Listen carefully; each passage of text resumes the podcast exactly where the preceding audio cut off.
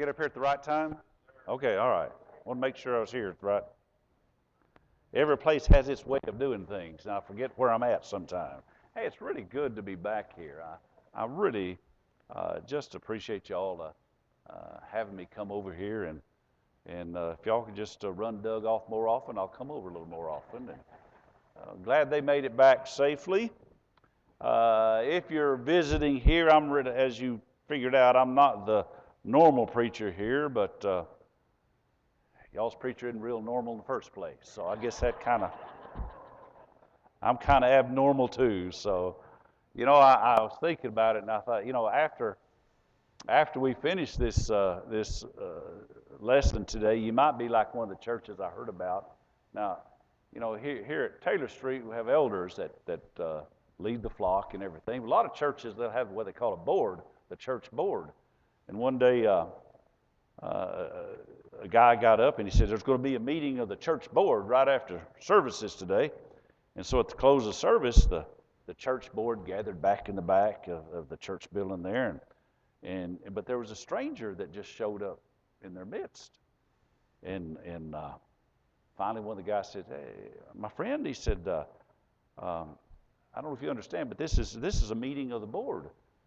And he said, Yes. He said, After today's sermon, I'm one of the most bored people I've ever heard. So I thought that's what it's here for. So. Uh, oh, I want, to do, I want to talk about some things today. Uh, just kind of been on my heart and some areas we've been looking at. I know last week we, if you happen to, yeah, Super Bowl was last week, wasn't it? You know, for all of us Red Raider Patrick Mahomes fans, we had a great time watching that, you know, and it was a, a great distraction seeing the, uh, from a lot of things that go in our lives. We just got a chance to kind of watch, and especially if your team happens to win, it's always it's always better. But I've been noticing some things as I start getting a little older. I've noticed that, you know if you live long enough, you're going to start to realize that everybody has some difficulty in their lives. We all have to deal with things, and, and sometimes it gets really hard because we, we're living in a cursed world, and sometimes it gets on us, and it may, it may be because of our own uh, doings, and sometimes it may be just because of others or the fact that we live in this cursed planet. I, I mean, uh, uh, we see bad things happen to people, some that we love, some people we don't even know, but we read about.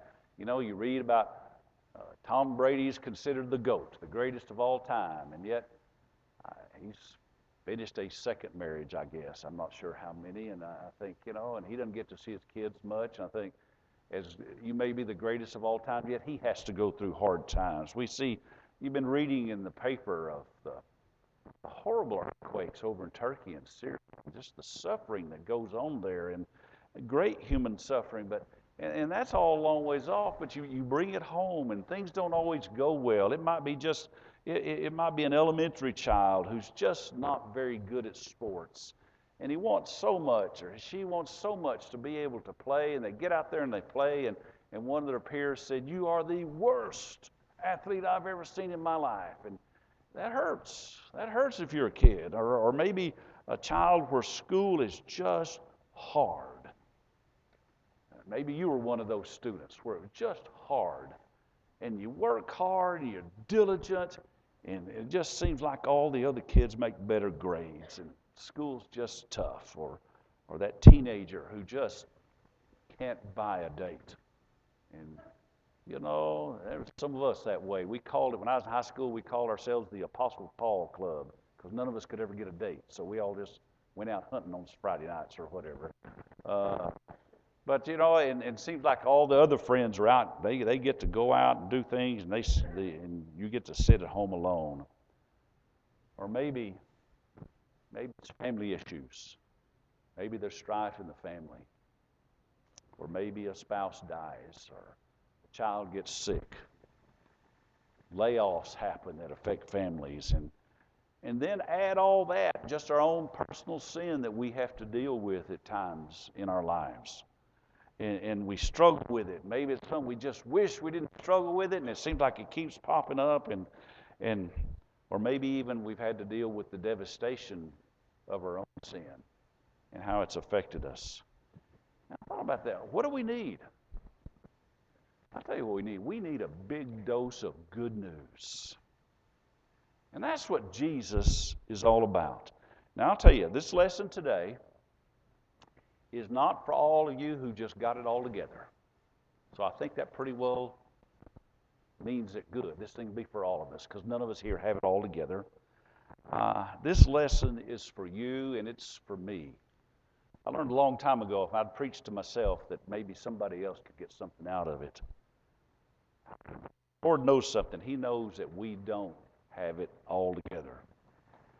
This lesson is for those of us who might be just running on empty. And it feels like sometimes that, that Christianity is we're running up a da- we're running up an escalator that's headed downstairs and we're just having to fight it all the way. Or maybe maybe for those of us who think how could I have messed up like that again? Everybody been there? We know that, don't we?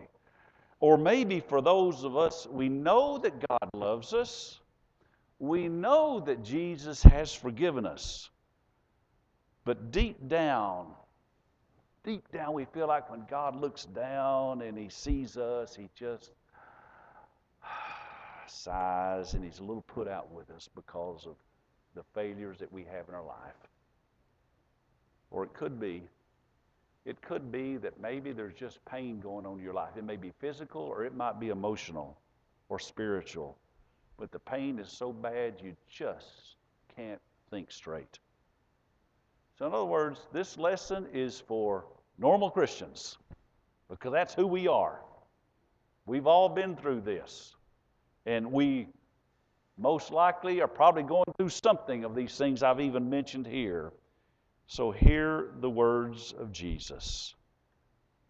Matthew chapter 11, 28 through 30. Come to me, all who, are, who labor and are heavy laden, and I will give you rest. Take my yoke upon you and learn from me, for I am gentle and lowly in heart, and you will find rest for your souls. For my yoke is easy and my burden is light. Now, folks, this right here is good news, what you see up there. It's not just good news. This is, this is great news. Now, we've heard this all our lives. I think if, if you've gone to church, you've heard this before. And if this is your first time here, you've never heard this, let me tell you, this is some of the best news we can find in the Bible. But what I want us to do, even though we've heard this all our lives, let's digest this and really look at what's going on here. A while back, I was visiting with a, a dear friend of mine. He's a retired minister in his mid 80s, probably one of the kindest, most spiritual men I've ever met in my life. And he's the type of guy, even in his mid 80s, he'll get up to speak, and all ages just flock to him, from young to old. And they want to visit with him and talk to him about their life and about Jesus. He's just got that type of personality about him. And he pointed me in a direction that has blessed me greatly. And he said at that time, he said, I wish he said, I wish I had learned this 50 years ago. And that's one reason he pointed to me. And I'll be honest, I wish I had learned this a long time ago. I don't take credit for a lot of this, but hopefully we can learn something today. Okay, quick Bible lesson. How many Gospels are there? Four. That's right. There's four of them. What are they? We got them all down. All right, now the quick trick, trick question. How many chapters all total? 89. Okay, you don't have to go count them there right quick. There's 89 chapters there in the Gospels. But there is only one place, one place where Jesus says, Here is my heart. All the rest of the Gospels are talking about the things he did and things we learn about him. But one place he mentions, Here is my heart. And these verses we just read says, I am gentle and lowly in heart. Now, we can study the Gospels and we can learn all kinds of things about Jesus, and we need to do that. But all those things we learn about Jesus originates from one thing, and that's his heart. I mean, you think about all things that Jesus did. He raised a little girl from the dead. I mean, the leper, when nobody else had anything to do with him, he touches him. Uh, he cast demons from people. He healed all kinds of sick. Even the very words he spoke. Uh, in fact, what, what did Jesus say about what comes out of our mouth? Do you remember that? He said it originates from our heart, didn't it? Look at that in, in Matthew 15, 18. Look what it says there. But the things that come from the mouth, come out of the mouth, come from where? Right in here. It's the heart. And so when Jesus talks about his heart, here's what he said. Look at it again. Come to me. All you who are weary and heavy laden, and I will give you rest. Take my yoke upon you. Learn from me. For I am gentle and lowly in heart, and you will find rest for your souls. So, like I said, we've seen this, and we're going to keep talking about it all morning here, but we've seen it all our lives. What does this mean? What does it mean for you and, and me today? Is this something we just go uh, make a nice little plaque and put it on the wall and everybody thinks that's real nice? Those are real nice words. What's, it, what's going on in your life now? What does this mean for us?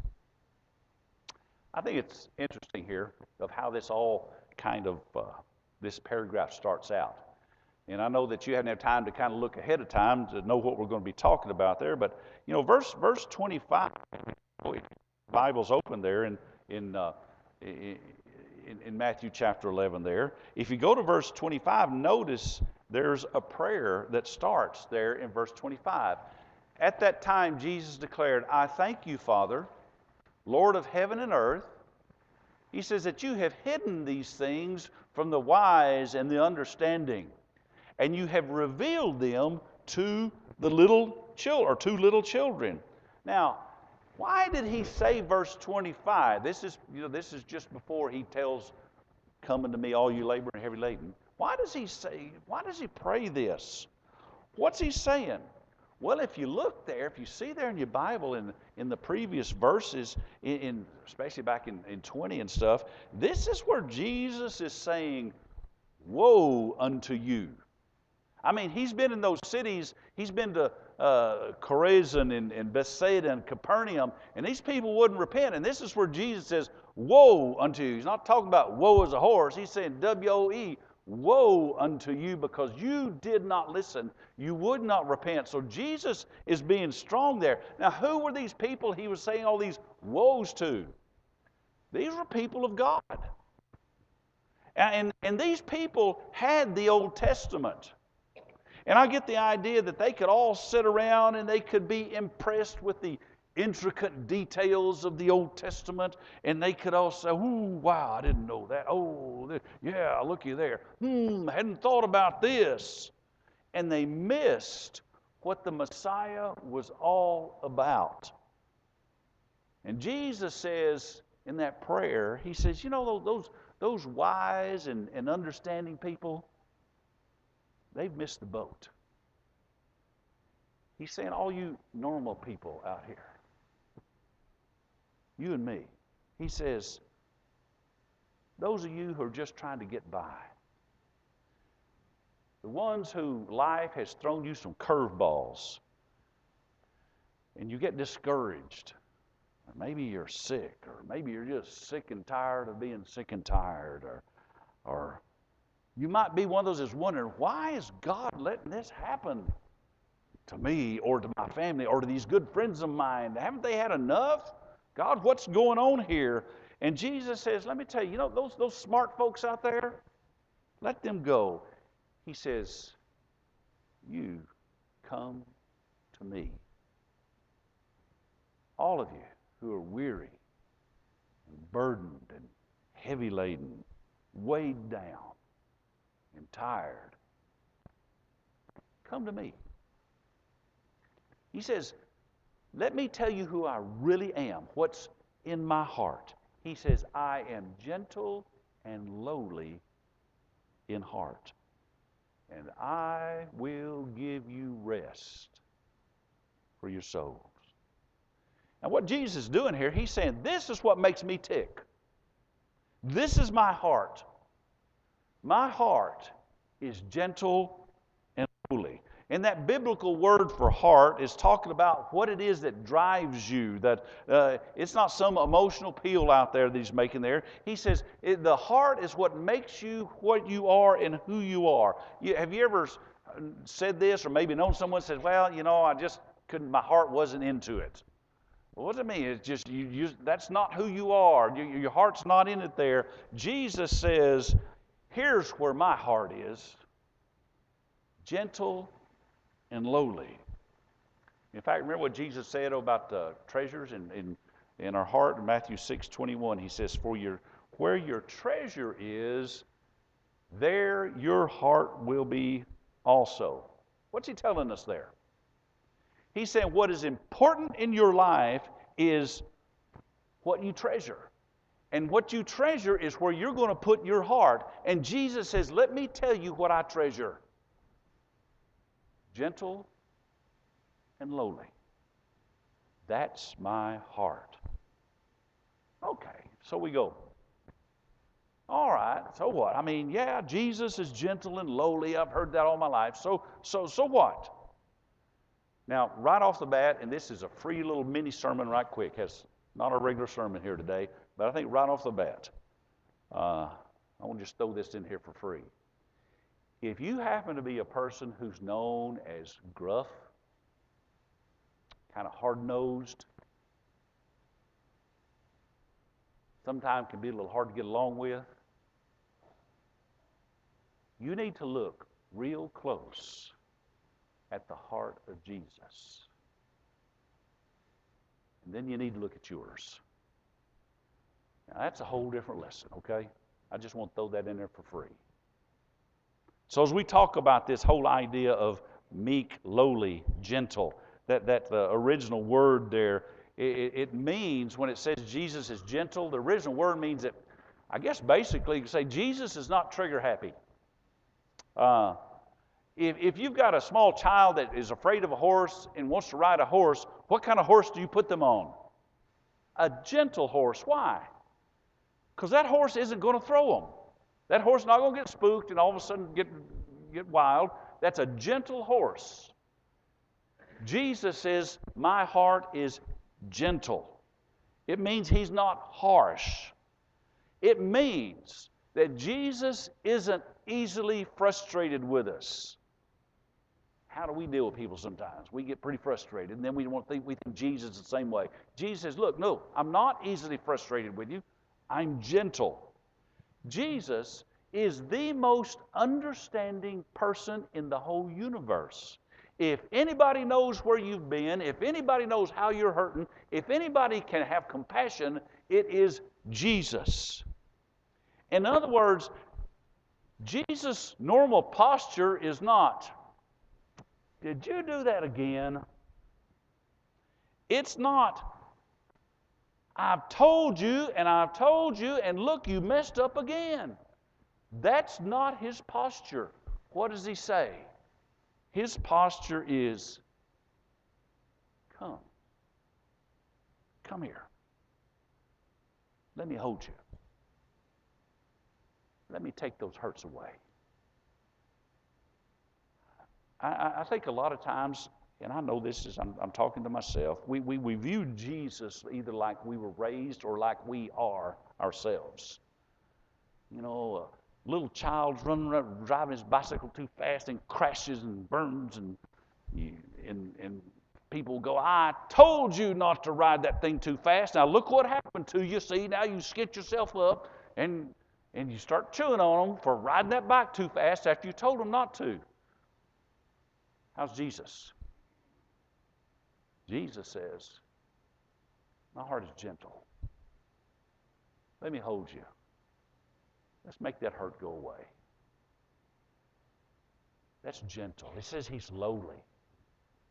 And that's usually the word that's translated humble throughout the, the rest of the Bible, or it meant kind of humble circumstances or of low esteem.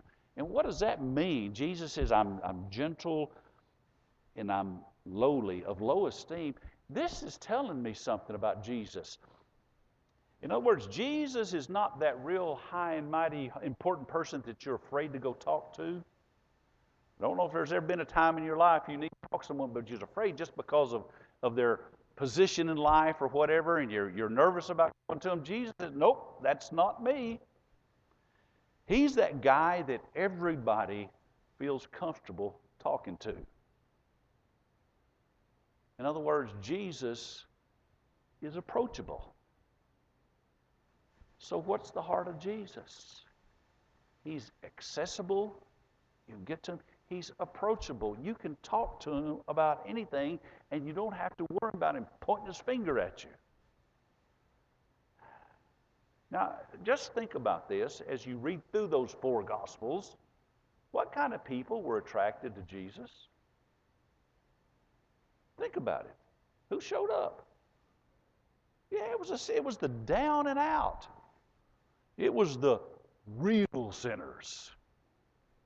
It was those people that nobody else wanted to have anything to do with. It might be because of the disease they had, it may be because of their sin in their life. I don't want to hang around them or choices they've made. It was people who were on the outside, and guess who was comfortable coming to Jesus? These people. How in the world could such people approach the truth, the creator of all the universe? And Jesus says, Come. Come here. Now, I don't want you to think Jesus is a pushover. I think you know that, but I, I mean, just look at those previous verses when he's talking to those cities. He's saying, Woe unto you. And so, for the impenitent, Jesus is not somebody you want to mess with. But for you and me, I mean, you wouldn't be here today if you didn't have a penitent heart. For you and me, and maybe there's times we're broken over either just the hardships of life or the result of our sin, whatever it may be. We just come to Jesus and say, I messed up again. Or, this is hard, Lord. Look what's going on. And Jesus opens his arms and he says, I will give you rest. Now, it's not like Jesus just does that every once in a while.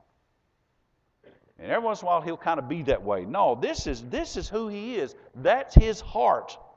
And when Jesus goes on to say, when he says, My yoke is easy and my burden is light, I, I think that's a pretty interesting term there, that word easy. What's it mean? Uh, in other places in the Bible, the word easy is translated kind. In other words, you remember the verse, well, a lot of us know Ephesians 4.32, where Paul tells us, he says, be kind and compassionate to one another. This is exactly the same word when Jesus says, my yoke is easy. My, my yoke is kind. Uh, and what is a yoke? Now, we're talking egg yolk, Y-O-L-K. We're talking Y-O-K-E, yoke. What is that? It's, it's a big old piece of lumber that, that you put on the oxen. Most of the times what they'd do, and he'd bind them together to get them to work together. But it was a heavy piece of lumber there to, to help them pull the load. And Jesus says, ah, come here, come here. He says, let me help you. He says, my, my yoke is kind. It's easy. He says, My burden is light. And we don't always see Jesus this way. Uh, there's, again, I'm talking to myself here, but there's a tendency for me to view Jesus like I view people. In other words, I told you not to do that. Or, or we see the quote with the, the pretty people out there, and we and, and we see how they look at those who are kind of beneath them, and and and and and we think, you know, Jesus is so powerful, and he's so magnificent. He wouldn't want to have anything to do with me. Look how many times I've messed up. And a person that's so holy isn't want to go to hang, hang around someone that will do what I have done, or want to hang around somebody who's done what I've done. Now, a lot of times our hurts, a lot of times our hurts are because of our own doing. Uh, sometimes, though, it's because of other people's sins. I know that some of you probably have, maybe you grew up in a family where things happened to you that should never have ever happened to a child. And it's, it's, it takes a toll and things we have to deal with. But sometimes we get to thinking, especially when it's our own fault, when we know we blew it. It's our natural way of thinking is, you know, I did it again, and I'm sure God is mad at me. Now, think about this. If, if a small child comes, is, is hurt in an accident or maybe comes down with, with a terrible disease, what's your natural inclination? You've got a small child that's got is in pain. You want to hold them, don't you?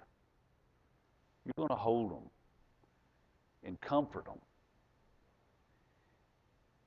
And that's how God views our sin. He doesn't stand back and go, oh man, kind of like, you know, a kid going to touch a snake or a snail. Ooh, yuck. That's not God. He views our sin as a cancer of the soul, and He wants to hold His children. Come to me, all you who are weary and heavy laden. He runs towards them. Uh, he, he wants to love them. You remember the story of the prodigal son? We know that story. And if you're not familiar with it, it's, it's the, the, the, the boy, his dad's obviously got quite a bit of wealth here, and basically the son is thinking, I wish you were dead because I want my inheritance. Give me my inheritance. And for whatever reasons, the dad goes ahead and gives him the inheritance. And we know what happens when that he takes off and he spends it where? On the wild women, riotous living, and everything else. And finally, one day, he's run out of money, he's run out of friends, and he ends up in a pig pen eating the pig slop. And he gets to thinking one day, my dad's hired hands have it better than me. I've blown it. Maybe he'll take me back as a hired hand. I know I don't deserve to be back as a son, but maybe he'll take me back as a hired hand. And so he comes back home. He's walking down the road, and what does the Bible say? Look at it. But while he, the boy, was still a long way off, the father saw him and pointed his finger and said, What are you doing here? That's not what he said. He was filled with compassion. And look at that it says he ran to his son and threw his arms around him and he kissed him. Now, this is God. This is our Savior. And God opens his arms and he hugs us and he says, Let me wash away all that filth. I'll take care of this. You're my son. You're my daughter. And God sees our sin or maybe the results of sin of others or whatever. He sees it as, as a cancer in his child and he runs towards us so he can hold us and love us and heal us. And I know, like I say, I'm preaching to myself here because a lot of times I see God as, well, he's, he's half judge and half mercy, or maybe all judge and all mercy. And that's true. God is both. But how does God describe his heart. Now, sometimes people get thinking, well, Jesus came along and things changed. Old Testament wasn't that way. No, God's always been this way. Even in the giving of the Ten Commandments, when God is, He's given them to Moses and He talks about, don't you be putting any idols before me. Notice what He says there. He says, For I, the Lord your God, am a jealous God. And we go, well, yeah, that's, that's who God is. He's telling who he's, he's punishing the children for the sin of the fathers to the third and the fourth generation to those who hate me.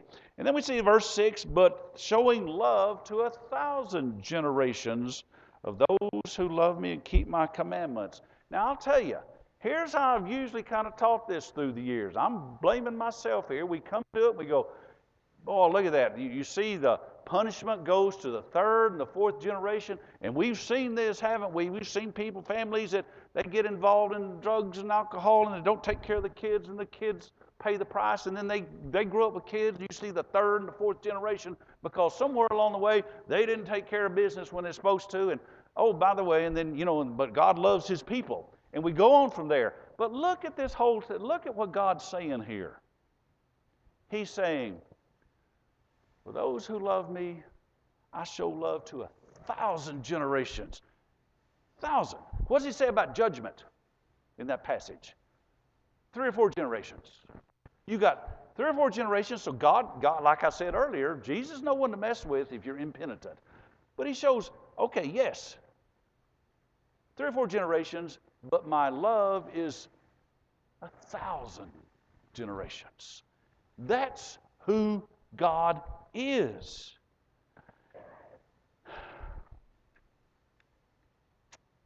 So, if you're going to describe God's heart, and you look at this passage, how would you describe him? You going to focus on the punishment, which there can be if a person don't love him, but where's, where's his heart? To love those to a thousand generations. And, and there's that real uh, possibility of saying, yeah, but you notice it says, for those who keep his commandments, and I didn't. I mean, I messed up big time. And Jesus comes along and says, Neither did the prodigal son keep the commandments. But that's why I came. Because we're going to mess up. We're going to have terrible things happen to us in our lives. And Jesus says, That's why I'm here. And that's why he says in Matthew 11 again, Come to me, all you who are weary and heavy laden, and I will give you rest. Take my yoke upon you and learn from me, for I'm gentle and lowly in heart. And he says again, and you will find rest for your souls. Now, is this good news or what? This is great news here. You see, our natural tendency, and I'm just how we, we it's just how we react is we tend to think sometimes well yeah jesus will come close to me but he may when he comes close to me he have to hold his nose because i stink pretty bad and we kind of think that yeah no that's not how he is now the reason sometimes we'll think that because there are passages uh, like over in philippians chapter 2 notice it says there uh, describing God rightly, he says, Philippians 2, God exalted him to the highest place. That's, that's Jesus. At the name of Jesus, every knee should bow in heaven, on earth, and under the earth. Boy, that, that's true. And, and over in Revelation, when it talks about Jesus, his eyes were like a blazing fire, his voice like the sound of rushing waters. It talks about out of his mouth, it comes that sharp, double edged sword. And, and that's true. And Jesus says, Yep, that's me. That's who that's me. But let me show you my heart. I am gentle and lowly for those who want to come to me. You know that double edged sword? It's for those who don't love me. But I know that you love me. And I know that you're tired. And I know that you're worn out. And this very morning, Jesus is saying, Come. Come. I got an idea that even just this morning that we got quite a few people here who may be tired. Maybe they're burdened. Maybe things aren't going well at home and everybody else doesn't know it, but we do and you do. And maybe there's any number of things. You just fill in the blank and they're struggling. It could be illness, it could be sin, it may be depression, family struggles. You, might even be to the point that you're just numb. You just don't have any feelings left. I get it. We're going to sing a song here in a minute. We, all right. In a minute, we're going to sing a song, and I, we may do something a little different. Since I'm not the normal preacher here, you know, we just do things a little. But a lot of times we we call it an invitation song, but um, I think we'll do something different today. This lesson might have touched you, and you really would like someone to pray with you. And we got people all over this auditorium here. We got elders and deacons, and but we got just people, just good, sweet sisters, and everybody that's here. And it might be that you just want someone to pray for you. You can just walk right over to them and say, Can you pray with me for a minute? And believe me, it's okay to pray while we're singing, okay? We'll all be singing. And we'll be standing, and you can come over and you can just, person may pray with you. It may be somebody that you don't know, you, just have a lot of respect for them. And You just walk over to them and say, There's something going on in my life. and I need somebody. Would you pray with me? We can do that. In fact, if we praying and we're not finished, just keep singing the songs. Well, unless they pray for 30 minutes, and then I'll have to tell them if you'd pray more often, you wouldn't have to pray so long. But uh, no, in all seriousness, if this has touched your heart and you need someone to pray with you, and if you don't know anybody here, come on, I'll be up here at the front. Come on up here. We'll just we'll take some time and we'll just pray while we're singing that song. We're the body of Christ. That's what the church is. And Jesus says, My heart is gentle and lowly. Jesus says, My heart is approachable, my heart is easy, and that's what we want to be. If somebody comes up to you and says, Would you pray with me? You put your arms around them. You pray with them. Jesus says, Come, all who are weary and burdened. Won't you come while we stand and we sing this song today? There's a fountain for you and me. Let us haste, oh, haste to